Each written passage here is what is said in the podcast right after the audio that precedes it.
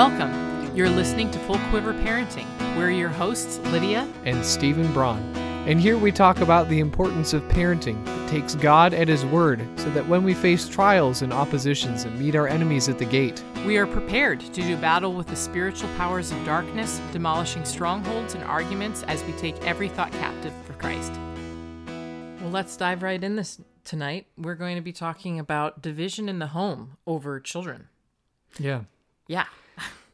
Maybe kind of a weighty topic of things, but I think it's something that needs to be addressed. We've we've gone through this so far, sharing a lot of our personal stories and kind of what has brought us to the place where where we're at and our journeys in God's word and coming to the space that our family is where it is today. And we wanted to do that to kind of paint a picture to give you an understanding of where we're coming from. But I'm guessing that the majority of people who are listening to this podcast are people who are already parents. There's already a, a family established. Um, and you're in a space where this stuff is maybe new, or maybe it's stuff that you have already been thinking about. Maybe God has already put this on your heart. But maybe you're in a place where your house is divided on the issue when it comes to children. I think that there's a lot of people that we've encountered as a couple that that issue just isn't really settled for people. Um, and And- I, I feel like we had such a blessing of of walking through that prior to marriage. It was something that we had a conversation about prior to our engagements and that has been a huge blessing to us but what does it look like to walk through those things when you're already in the midst of a family and and I think we want to just kind of focus in on how did we walk through that and what's a good way to walk through it that is upbuilding and compelling and helpful uh, in in bringing a divided house into unity. And I think one of the first things, and this is uh, a weighty topic as well, is being on the same page spiritually. If you have a um, professing, believing spouse who does not walk with the Lord, it makes it very difficult to have this conversation because there has to be growth. And just as Paul said, like, I am the chief among sinners. And he, I mean, we look at his life and go, he was pretty, pretty righteous. Like, he did all of the right things except for, you know, trying to murder Christians at one point. But even But- that, he was doing it Yeah. to try and serve God. Yes, I mean he was very adamantly zealous for God, even though he was wrong. But what I mean by that is, um, he calls himself the chief of sinners, and if he's the chief of sinners, and he's like, "Wow, his his life looked pretty good," I want us to go back to the beginning of saying that this Christian walk is not one of "I've arrived finally and I am perfect." No, it is a continual uh, identifying and seeing our sin. And instead of using that as a, a weapon or a tool of uh, like, you're sinning or you're, you know, doing X, Y, and Z, it's the Holy Spirit who convicts of sin. And we have the choice of either pushing back against it or being transformed by the Holy Spirit. And that is, those are two options. There's no in the middle sort of kind of ifing it. It is either one or the other. And that is more telling of our relationship with the Lord than anything. How we respond to conviction. So, and, and sometimes it does take uh, a season of conviction and Yeah. and kind of getting poked and prodded along. You know, I think about that with Paul, that finally he has that road on road to Damascus moment, and was it that God says to him, "It is hard for you to kick against the goads," on that image of just fighting the yoke of of the Lord. Um, and I think that we can enter into those seasons. We can be stubborn. We can be that Jonah who goes against the word of the Lord and turns the opposite direction. But the hound of heaven who pursues us will pursue us even when we go in the opposite direction and will even use a large fish to swallow us and spit us back out to bring us back to where he has us. Um, and I think that's a that's a really powerful thing for us to know and brings our spirits to rest when we're in a space of being divided. But it really is it's it's a lifelong journey. You know, there's a reason why Christ says, um, if anyone were to follow after me, he must daily take up his cross, deny himself, and deny himself, and follow me. It's a daily dying to self. Um, and Paul talks about it so much that we are to be transformed by the renewing of our minds, that we need to be taking our thoughts captive for Christ. Mm-hmm. The Christian life, it is a life of coming into and living more into Christ likeness. It is it is a lifelong process of sanctification. Um, and I think too of like, you know, the story of of the kings. You know, you see lots of kings of Judah where it's like they they were righteous in serving the Lord, but in this area they failed. And that's what we want to talk about tonight is that those areas, those strongholds that may hold on to families and generations, because there are certainly many, many strongholds uh, that plagued the kings of Judah, where they they were righteous in following the Lord, but they, they did not didn't destroy the Ashtoreths yeah, or the Baal the high places. They left know, them. They left those things, and it was a battle that the next generation had to face. And unless if they really were zealous, it was something that just kind of continued, and the the people became complacent mm-hmm. about it. And so this is about a battle that is happening in our families, in our homes, that we need to be aware of, that we need to be aware of, that we are active in participating in that. And it's not always a physical battle. Oftentimes it's in the spiritual realm, and to be able to take every thought captive for Christ. Um, and reminding what is Ephesians that says, uh, you know, our battle is not against flesh and blood, but against the rulers, authorities, and principalities of this evil age, and that we are to take every thought captive and make it obedient to Christ, and to put on the full armor of God. Because one of the issues that we have is we, if we don't put our shield up, the shield of faith, we get hit by the fiery darts of the evil one when we are afraid. And fear uh what is that? The fear is the mind killer. But uh perfect love casts out fears is fierce to do with punishment. And how often in our world the very first thing that is brought up is oh well if i have more kids i'm going to i'm going to suffer consequences in a negative if i won't be able to handle it or we won't have finances to provide for them or all of these things that just come back down to fear. And fear of man proves to be a snare but he who trusts in the lord is kept safe. Yeah. So well, let's go to the matthew passage right now and talk about that. Yeah, we're just going to talk about you know the the center of what it what a, a, divided house how it functions, and this is what Jesus says in Matthew chapter uh, twelve, and this is after um, the Pharisees are accusing him, saying that he's casting out demons by the power of Satan, um, and this is this is Jesus' response to that. He says, "Any kingdom divided against itself is laid waste." Any city or house divided against itself will not stand. And if Satan casts out Satan, he is divided against himself. How then will his, his kingdom stand? And if I by Beelzebul cast out demons, by whom do your sons cast them out? For this reason they will be your judges. But if I cast out demons by the Spirit of God, then the kingdom of God has come upon you. Or how can anyone enter the strong man's house and carry off his property unless he first binds the strong man, and then he will plunder his house. And that's Matthew 12, 25 to 29 out of the Legacy Standard Bible. So yesterday we were I was actually watching a reel and we went, "Oh, this is so good for this podcast that we're talking about." And that is talking about um they did this study and the study was of they did a got a whole bunch of actors into a, a doctor's office and anytime the bell rang everyone would stand up. And so they brought in people who one at a time, one at a time, who were not actors, who were just coming in. And as soon as the bell rang, everyone stood up that were actors, and this one person's like, What the heck is going on? Why are they standing up? But after two or three times, they start standing up too. And then slowly, one by one, the uh, actors get sent, you know, to the doctor's office or wherever they were. And at the end, it was only people who had come in who were not actors. It was just people normal, normal people. And they were standing up all together every time the bell rang. And he talked about conformity and that the sp- we as human beings are under sin. We have fallen because of Adam and Eve's sin. Our fa- our, our par- great great great great great grandparents who sinned and are under the uh, weight and slavery to sin.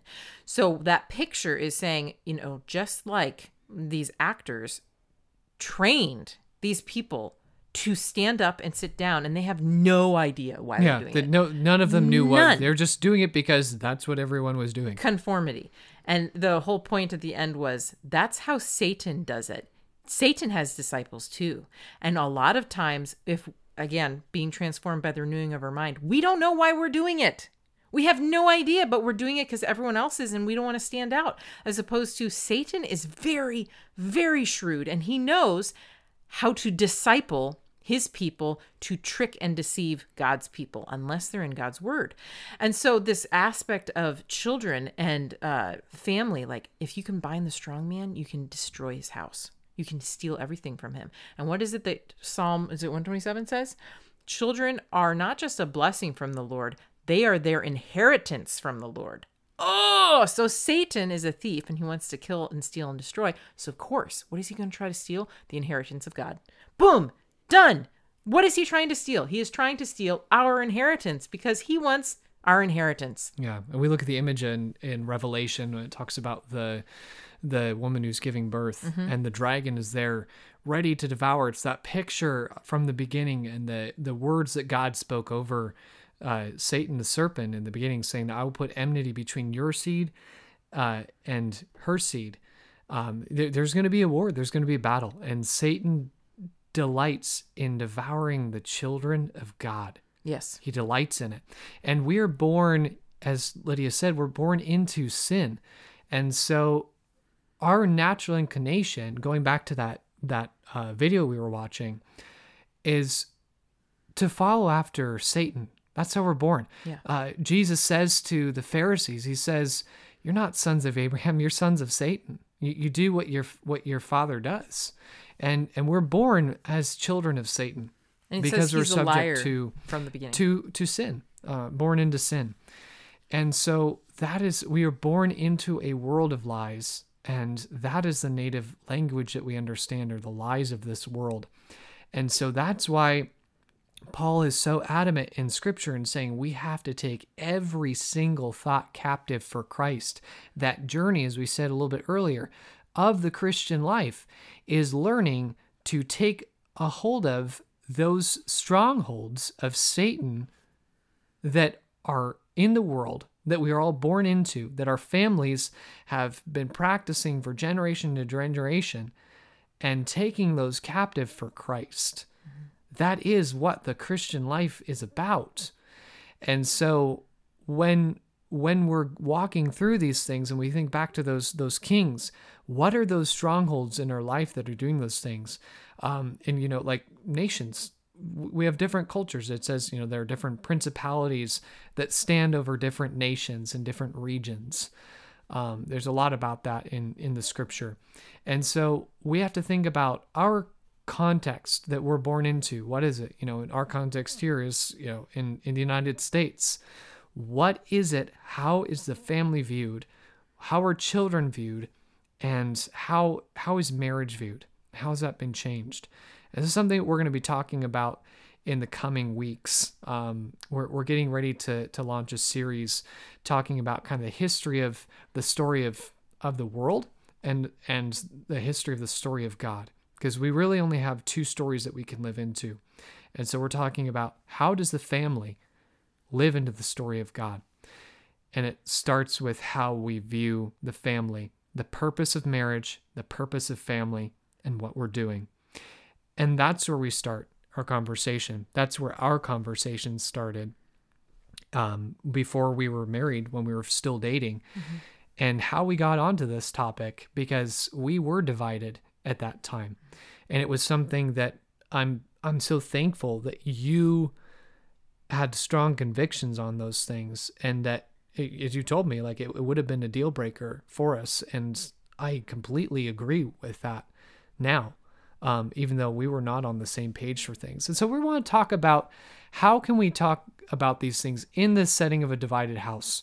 Um, you know whether whether you you're married and have kids, whether you're married and you don't have kids yet, and you're thinking about having kids, um, whether you've had kids and you're maybe in a space where you've decided not to have any more and now you're thinking well maybe i do have more or maybe you're engaged or maybe you're you're thinking about dating and and what is this about? We want to talk about tonight how we had that conversation as a couple and use kind of that the biblical framework of how that topic was addressed and what was spoken in our conversations with one another as a tool that may be helpful for you in having those conversations in the midst of a divided house. First thing, don't just come up and say, We are sinning and you need to change. It's really not helpful. No one's going to. Because here's the thing when you first bring up this conversation, I mean, you probably have brought this up to different people or even um, to friends. How do you talk about this? And a lot of times people will feel judged immediately without even hearing what you have to say because um, sometimes the conviction has already been there and they this is an uncomfortable topic because they feel conviction or guilt over their decisions and that is not the purpose of the conversation is not to bring guilt because guilt does nothing. It just separates people. That's really what it does. And so when i brought it up to him actually you brought it up first because he had said you know to to stabilize a marriage you want to have five years of being a couple before having kids so that you stabilize the marriage. And I was like, yeah, that's bad word. Anyway, I just like that's not. It's not true. But anyway, yeah. I didn't say it like that. And I came just to give a little context. I came from a framework uh, church that was teaching on on marriage. I, the church had gone through a really in depth study on it in sermons, and there were small group conversations and stuff on it. Um, and it was said, how selfish would it be to bring another person into the world in an unstable environment. Oh my gosh. And so the marriage has to be stable in order for it to be right to bring a new person into the relationship. So this is where you ask the question, well, what makes something stable?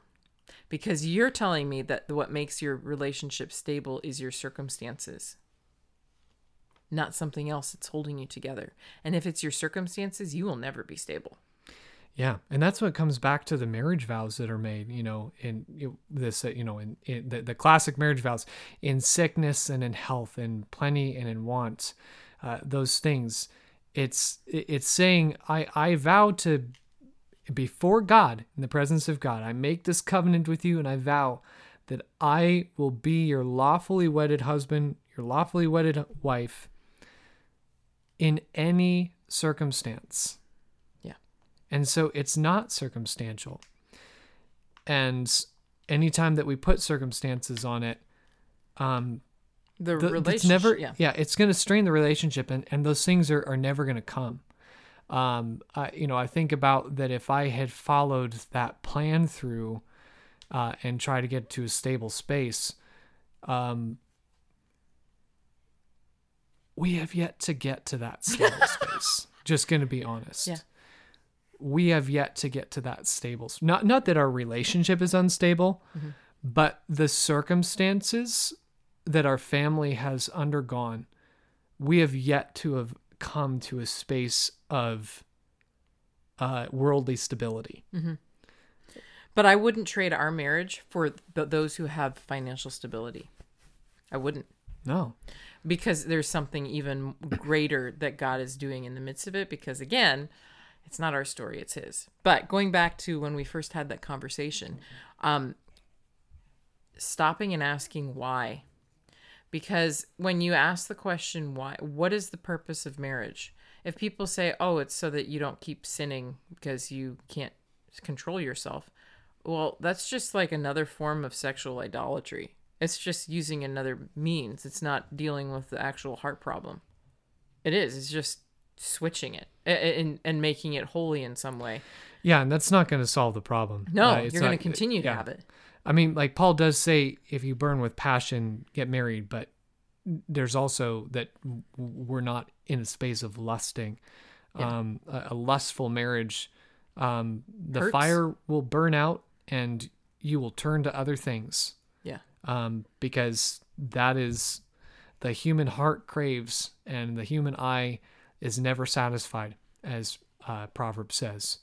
And so until we find our satisfaction in Christ, it's marriage isn't marriage isn't to solve your problems. No, and Paul says it's going to be harder in some ways. I had someone reaching out to me and saying, "Well, you know, Paul says it's better not to be married, so you know, why why would people get married?" It's like because God also calls you to marriage. Like depending on the person, He also calls you to marriage, and it's a good thing because He also is seeking godly offspring. So there is that. Yeah, and in the context of that, Paul is saying it's it's better for the sake of being able to minister the gospel, uh, and, and flexibility in terms of you can go anywhere on mission uh, for the Lord. You don't have the responsibilities of a family. Uh, you can get up and go like like he did. So in that context of missionary ministry, um, it's it's better, but only for those who God is gifted with celibacy. Uh, That's that's what Paul prefaces it for. He says if you if you're not gifted with the gift of singleness, he says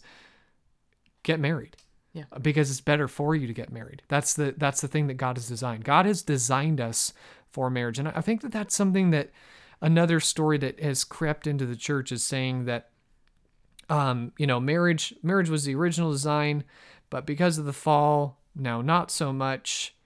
And then the only reason why people were getting married was because they were waiting for that promised seed that would bruise the serpent's head, who is Christ. And now that that seed has come, there really isn't so much of a point for children Marriage. in marriage. Um, it's just it's something you can do, but it's not Required. it's not it's not required it's not it's not what god has necessarily designed but that is not what paul says that's not what jesus says uh, about marriage marriage is still held in very high esteem because that is what god has designed uh, you go back to the original design and it says that he designed them male and female in his image and it says that therefore a man shall leave his father and his mother and shall cleave to his wife and they two shall become one flesh and it's in that union that we image God. And that was the really big thing in terms of like we talked about. It's not just going up to uh, in a divided household situation saying, we're sinning. We have to have babies because God says we have to have babies. There's legalism again. That, yeah, that I mean, then you're just stuck in the same cycle. It's like, oh my gosh, now I'm obligated to do that this thing, and and Christ has freed us from the law. It's not a it's a not a matter of it being yoked to the law, of like God says you have to, so do it. he Um, it's a- changes your heart. Right. And so, what is it that the family, the point of it? We said this in one of our earlier episodes of the point and purpose of marriage is to image God. And this is something that I'm going to touch on really quick, and that is in this in our current cultural society where now two men are more excited to have children or two women are more excited to have children than the design of family of a man and a woman. Um that is extremely saddening to me because it's showing again the distortion that we've decided to walk along in the discipleship of the devil because the devil does seek offspring too. Yeah, and it shows our priorities. And you know, that's what we're going to be talking about when you get into the history of that. That in American culture, the priority has switched and children having future generations is no longer the priority. Um, the the pursuit of happiness for me is what has overtaken it. It's it's the the individual and what I can do. The consumerism, idolatry that the American dream has been twisted and turned into uh, has become self-absorbed, and so there's a selfishness that plagues all of us in this culture that we have to break free from and see that this is about more than just us. It's about eternal matters. And it's also about what is God doing in the generations. Mm-hmm. And as it says, he was seeking godly offspring. Yeah. And that's that's key. So we when in that conversation it was it was you you were asking me why why do you think that that's best? And you know, I, I had some I had some personal fears behind that. I thought, you know, oh my goodness, I want to make sure that I'm I'm the best husband I can be and that our relationship is established. I don't want to mess up a kid. That like it was there was a really deep fear. It's Yeah. like I'm gonna mess up a kid if I'm not there. Um, and so we kind of we talked through some of those fears. You listened to where I was at in that, but then it, we you started asking questions about what what is the purpose of marriage? Why are we doing this? What what has God called us to? And I was taking classes in systematic theology, and we were talking about the Trinity. I may have tricked him just a teeny bit. And so it was asking, you know, how are we made? Who, how has God made us? And where does life come from? Was the big question. Where does mm-hmm. life come from? And I was like, well, says that God created all things. And he's and you asked, you know, how how have we been made? And I said, we've been made in God's image. And you said, who is God? Father, Son, and Holy Spirit. And out of what? Out of the the love of the Trinity, what happens? there's an outflowing of life that's where creation flows from is is from the the love of the trinity i there's a great book i referenced this earlier too uh, michael reeves delighting in the trinity and saying that you know other other stories uh, other religions you know most of them are are monotheist gods or there's a a pantheon of gods or you know there's this just overall um impersonal substance that that they call God. In all of those, there's never satisfaction in whoever is the creator. Whether it's you know there was a war, and out of that war between the gods, there there was creation, and it's like this cosmic accident. Um, whether there's one lonely monotheistic God Who just who needs us? just needs us to worship him because he needs an audience for himself and now it's this narcissistic god that you're serving um or uh and totally impersonal where there's there's no personal relationship and connection only in the christian faith do you see that picture of godhead that is fully satisfied fully in in complete fulfilled relationship, communion, fellowship within himself in the beginning. And so it's out of that fullness, satisfaction, completeness, wholeness, community, and love that creation flows. And I'm gonna hop in here, step in here for a second, because this is um, this is a conversation I've had as well. It's that picture that he just described of their satisfaction in each other. Hmm. Like that's a picture that God has in, in the Father, Son, and Holy Spirit. They're fulfilled, and they bring forth cr- creativity in life because of their fulfill. There's no insecurity or doubt in the relationship. It's safe it and they belong like it, there's a belonging safe, safety but in marriage that is exactly the picture it's supposed to be. And out of that safety and oneness comes forth life. But i want to say this as a caveat. A lot of women or men when they're talking about having children in this conflict that means already that there is not oneness and a lot of and, and this is something that actually happened for my uh, uh sh- my mother growing and not, not my mother but a friend of hers and talking about you do not want to um uh shortcut your marriage. Meaning that if there is sin of any kind of sexual nature and you cover it over for the sake of well I'm supposed to please my spouse then you're lying like that that is uh it's not creating oneness. You're actually creating more division and more hurt and pain. And so i want to talk about this idea where they there's this notion in christian circles well i just have to i just have to take it. Oh my gosh you guys you need to stop. That's abusive. that is abuse. And then there are so many women who are saying oh yeah i, I don't yeah blah blah blah. Do you know why? Because vice either way man or woman your spouse is not seeing you and you are not safe There's it's not loving. it's not love Hey, we go back to the passage in Ephesians uh, on you know husbands love your wife as Christ loved the church and gave himself up for her. It's a self-sacrifice, self-giving, And and isn't it interesting that the whole creation what is it that God's doing? God the Father out of love for his son creates all things so that the son can come and win a bride for himself to then take before his father and give it all back to his father. And then the father gives it all back to him. Yeah. That is the story. That's the Yeah. Bible in 20 seconds. Yeah. It's That's beautiful. the story. That's Yeah. that is the story. And it's out of that self-giving love. Christ created all things as it says in in John 1 that the word without him there was not anything made that was made. He made all things Yeah. and he made it by the will of his father that he could come and win a bride.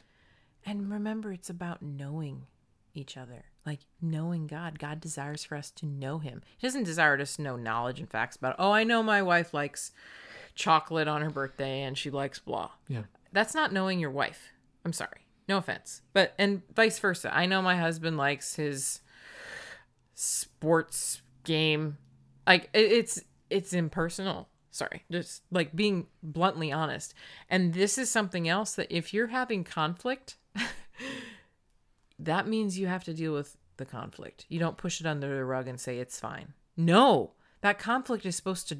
to we are, what is it? Where you grapple with each other and you, uh, what is it? When it sharpens Iron iron, iron sharpens sharpens iron. That's the whole purpose as well to become more like Christ. But if we just push things under the rug, what are we actually doing? But we're being like the disciples of Satan because they hide in shame and cower. Ooh. Yeah. And so it was that picture in that discussion that it was starting to really break through and transform my thoughts about marriage and go, oh, this isn't just about, you know, like I I I was madly in love with you. and and God just drew me to you and I, I couldn't I couldn't keep you off of my mind. Um I I'm just to be honest.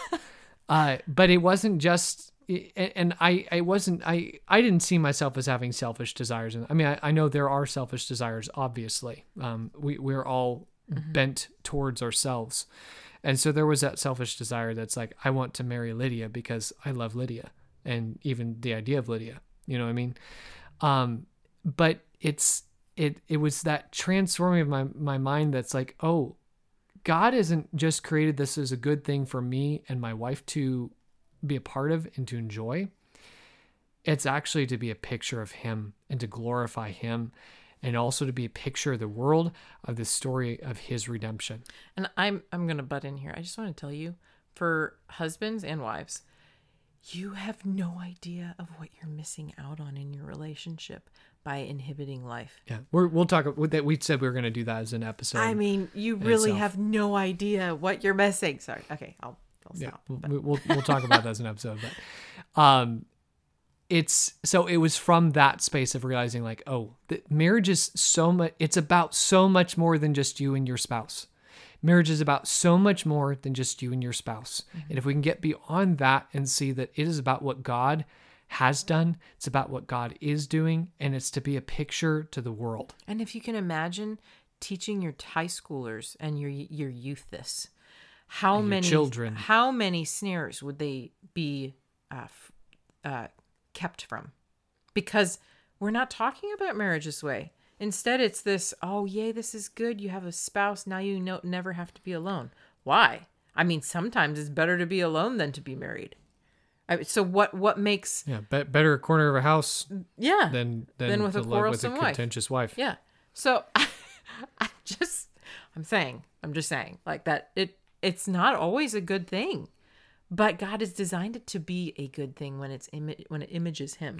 and and when even if we're in a in a space where you know maybe we came to the lord and only one of us in the relationship knows mm. the lord it says that there's still a purpose in in that as well and so take heart that even if if you're the only one who knows christ in the relationship and this isn't something that you can uh, really get on the same page with, there is still purpose for your marriage. Yes. God is still working in that, and there's still a picture that He's using for that, and it's for good. So just take heart in that that that there's a purpose for that. But in continuing the discussion of, of of what this looked like for us, we then move from that space of what marriage is to the practicality of childbearing. And we got down and really answered the question in very simple terms because it's really very simple. We like to complicate this one, but it's really very simple. I hear so many people argue about this and they try to get into the nitty gritties of it, but you come back to the truth of what God's word says, and it's very simple. Very. And that is where does life come from? Well, if you have a man and a woman together, then you know it just happens. Yeah, uh, so many people. Or it's like you know, if we weren't planning, it would just like we'd be popping out babies like, like I don't know, Like rabbits, every six whatever. months. Yeah. They, they like they just keep coming, and it's like okay, well, I'll tell you what. You know, practically for our marriage, we just celebrated our ninth anniversary together, um, and I feel that God has really blessed us Yeah. with fruitfulness.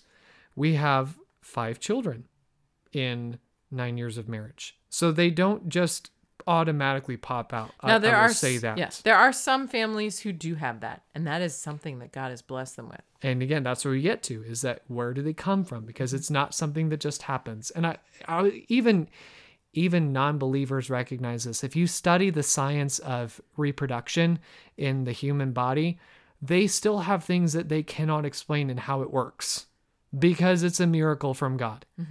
Even if you have every all the right settings for for things and you get a perfect goal, so to speak, um, it still takes a miracle from God to make that become a living person. So it's ultimately God's work. And we see this in scripture that it says that he is the author of life, which means he's the author of all life. And this comes into so many things. And I think uh, the reason why we've bought into this is because American culture is bought into that we are a cosmic accident Evolution. or, or that, that somehow God has just um, allowed things to kind Free of will, piece, man. piece, Oh, toge- man. piece together. And you know we've we've bought into the lie that um, evolution is uh, how the world came into being, even though it doesn't scientifically it, it doesn't match up if you really in depth study those things. Um, eh, but but somehow that worldview is still crept in and it comes to that same space of biology between a man and a woman that children just happen. A plus b equals a baby and that's just not true. It takes god intervening and doing a miracle. Yes. doing a miracle. Just like creation was a miracle. You cannot explain creation by science because it's a miracle from god it is a supernatural act same with having children you can look at all the things in biology and see it and explain parts of how it's functioning, but it takes a miracle from God. And we know this because it says time and time again throughout the Old Testament God opened the womb and God closed the womb. Yeah. God opened the womb and God closed the womb. And how many times specifically women are praying for children and God's like, "Hey, I'm going to send you an angel and I'm going to tell you, you know, Samson's going to be born and Isaac's going to be born and Jacob and Esau are going to be born and uh, Mary, yeah, Elizabeth. I mean, just so many times that he, this happens over and over again. And with Leah, he saw that she was unloved, so he gave her a baby. yeah. Yeah. Yeah. And it's like, and now you're done. And now Rachel's going to have a baby. And now she's done. And it's your turn again. And it's like, it's, it's God. Yeah. I mean, that, that's a very, that's a, that's a messed up family situation right there. We, we will be talking about that, but not in this podcast. But the point of this is, is that we got down to that very simple question. We walk through together in scripture saying, who is the author of life? Where does life come from? And really just boiling down and saying, Steven, is it possible for you to create a child? And the only answer to that question, the only biblical answer to that question is no. I cannot create life and if you cannot create life, then what what business do we have in trying, trying to, to control control it. it? Yeah. So I did it gently and over time. It was it was a I don't remember how long of a conversation. I think it was a two two part conversation because I had first asked the question and Yeah, you said go doing- go read. go yeah. read and listen to you know in your theology class because you know he's going to talk about this and as he did he came back and he's like whoa like yeah only god can and i was like so if we're intentionally inhibiting it because that's what we're trying to do if we're trying to inhibit life Says that's really the only control that we have. Yes. And this is this is a cop out answer that I hear so many people say is that well, if God's the author of life and He wants me to have life, even if I'm inhibiting it, He can make it happen. do you know that that's like saying i'm not i don't want the blessings of god and if he wants me to have the blessings i guess he'll he'll give them to me but here's the thing he also allows us to suffer the consequences of our choices Yeah, like David, he allowed to suffer the consequences of going astray. Jonah suffered consequences of going astray. He got to spend three days in the belly of a fish. yeah I don't think that that's necessarily what we want to do. and God will Yeah. carry us through that, and and He will be faithful to us. But let's not walk our families and through I'm that. I'm going to talk about the physical for just a second. How many women have been put on birth control or any other kind of estrogen dominant stuff and then when they want to have a baby can't because the Satan again, this is discipleship of Satan. I'm going to destroy the hu- the female body from being able to uh, to carry life unless God does something. Which Yeah. again, God can do something, but he also allows us to walk through the consequences of our choices. And that's how He's designed Yeah. our bodies. He's He's designed the woman to bear life. Mm-hmm. That's His design. I, I know as much as the the world really wants to say that's not true. And as That's how He's designed woman. And as uncomfortable as this is, and so many husbands and wives have talked about how they're so disappointed that it only took one time around for them to get pregnant because they had fun around the time that the woman would ovulate instead of stopping and not having and intentionally inhibiting intimacy during those times. Do you know what you're missing out? I'm sorry, that's another comment. Yeah, but do you will, but know what you're missing out on and how you're destroying your relationship? And that's a story that we say. Like I've heard people say, I was like, oh, one time, then just took one shot, you know. Uh, It's actually, and I love that phrase of having fun. I've, I I can't tell you how many people I've heard say that Yep. phrase. Um, So many guys. what if we changed that story and said that you know how quickly the mercy and blessings and grace of God comes to us when we turn to his ways. That he answers us like that. Yeah. Saying that as soon as you're ready for him to do his miraculous work, he will be there for you. He can. And that's not everyone's story because No, again there not. are so many tragic stories where that uh, damage has been done um, and we do reap those consequences. But I will say, how many times does God's grace meet us instantly? And I want to say for those who do have uh, hormonal issues, there are things you can do. And I want to say this very strongly. Even things like endometriosis, where they say it's impossible, that is also the world speaking the discipleship of Satan. yeah. The human body Yeah. is designed to heal. If you give it what it needs to heal. God has designed it to heal. Again, it's a, it's a worldview issue that we're battling here. Are we going to submit to the lies that we have been born into, being children of Satan? We are all. It, like, let's just openly admit that we are all born children of Satan.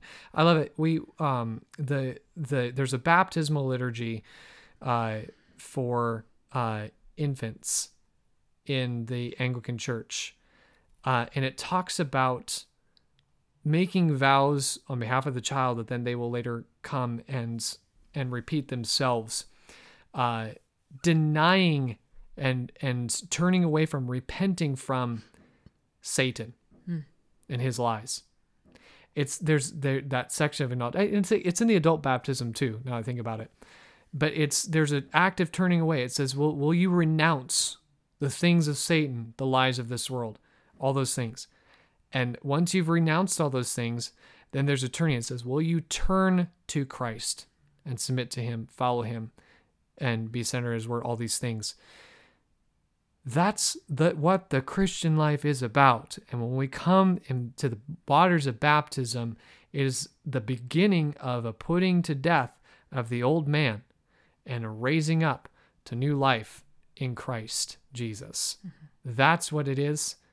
and our entire life is walking in that and and learning to live into the fullness of who God has made us to be, living fully into the design of who God has made us to be, even as a family, even as a husband and wife.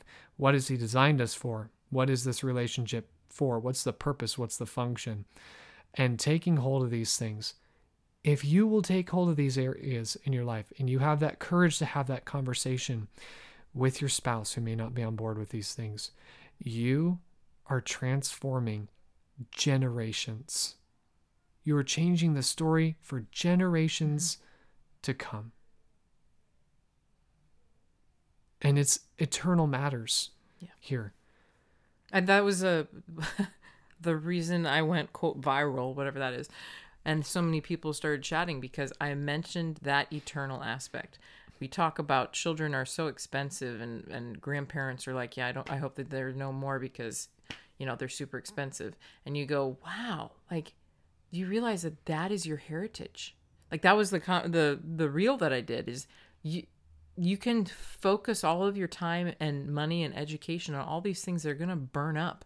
And the only thing that's going to last are these little eternal treasures that are your inheritance from the Lord. And instead, uh, are we going to continue to follow what the world says of, oh, well, this is inconvenient and it's taking away my fun, or this is the purpose of my life? And what was that quote from C.S. Lewis? Yeah, C.S. Lewis said, I, I'm going to get it wrong, but I was reading a quote from him, is basically saying that the the career, the vocation of the homemaker is the highest office that anyone can attain to.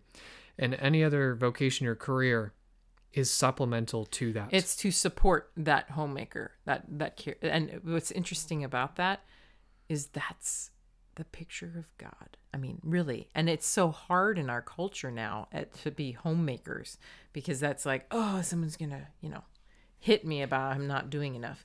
But what better privilege? Yeah, and I mean that's that's our hope. I mean like that like our family like that we our dreams that we have of of opening up a home for children who were planned to be aborted. Um, th- the hope is that we the the work that we're doing as a couple is we we have a family business that we run. Uh, the hope is for that family business to become stable enough and s- strong enough that we uh, are continuing to have more time to be homemakers together Yeah. to be pouring into our children and the future children that God blesses us with. And that's something I want to say, mothers and fathers. You are a team, and each of you has different gifts from God. I love one-on-one conversations. I don't do great with lots of lots of people. He does great with like, we're gonna go out as a team and we're gonna like build something together. And I'm like, that's great. Get three of my kids together to try to do an art project, and I feel very frustrated because I can't. I don't have six arms. I can't. but God has designed each of us to complement each other. It's not this like, oh, well, I'm the mom, so I am supposed to, and he's the mom, uh, m- the dad, and he should. Sometimes God does different things because it's together that he's also imaging himself. So it's not, oh, it's not a cookie cutter Christian, everybody. It's not.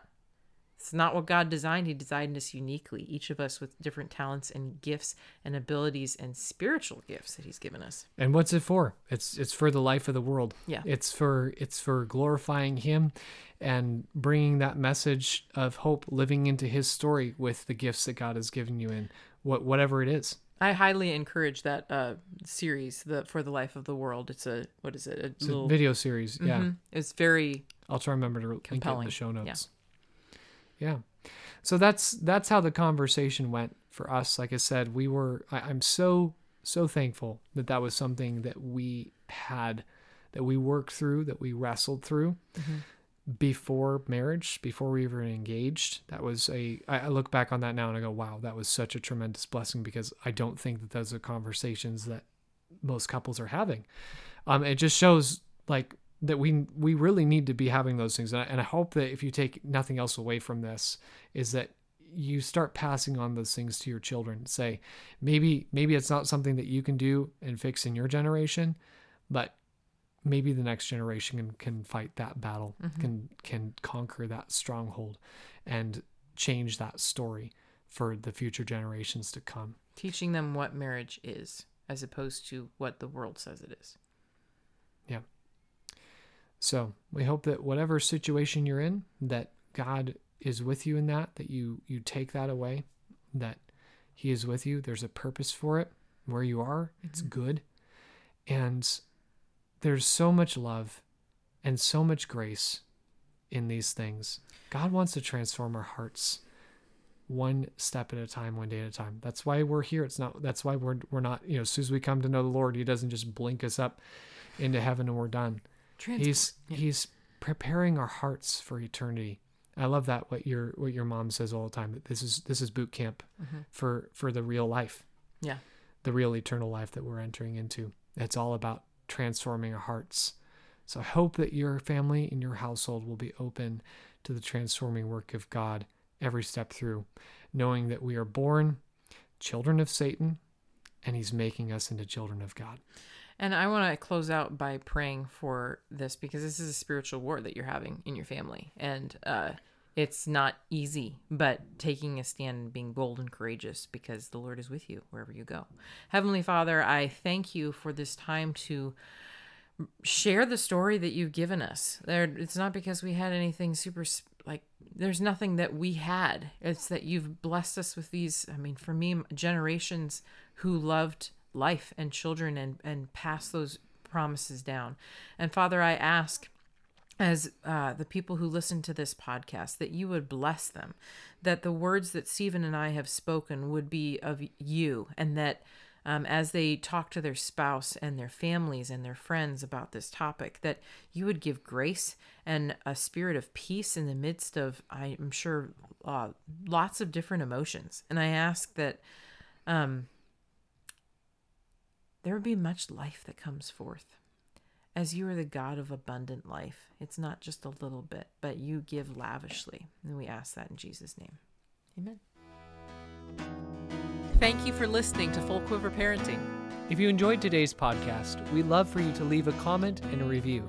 Remember, a full quiver is not a number, but a spirit of openness to welcome the children God gives us, whether of our own flesh, through adoption, or of spiritual descent. To get more involved in our community, join our group Full Quiver Parenting on Facebook. See you next time.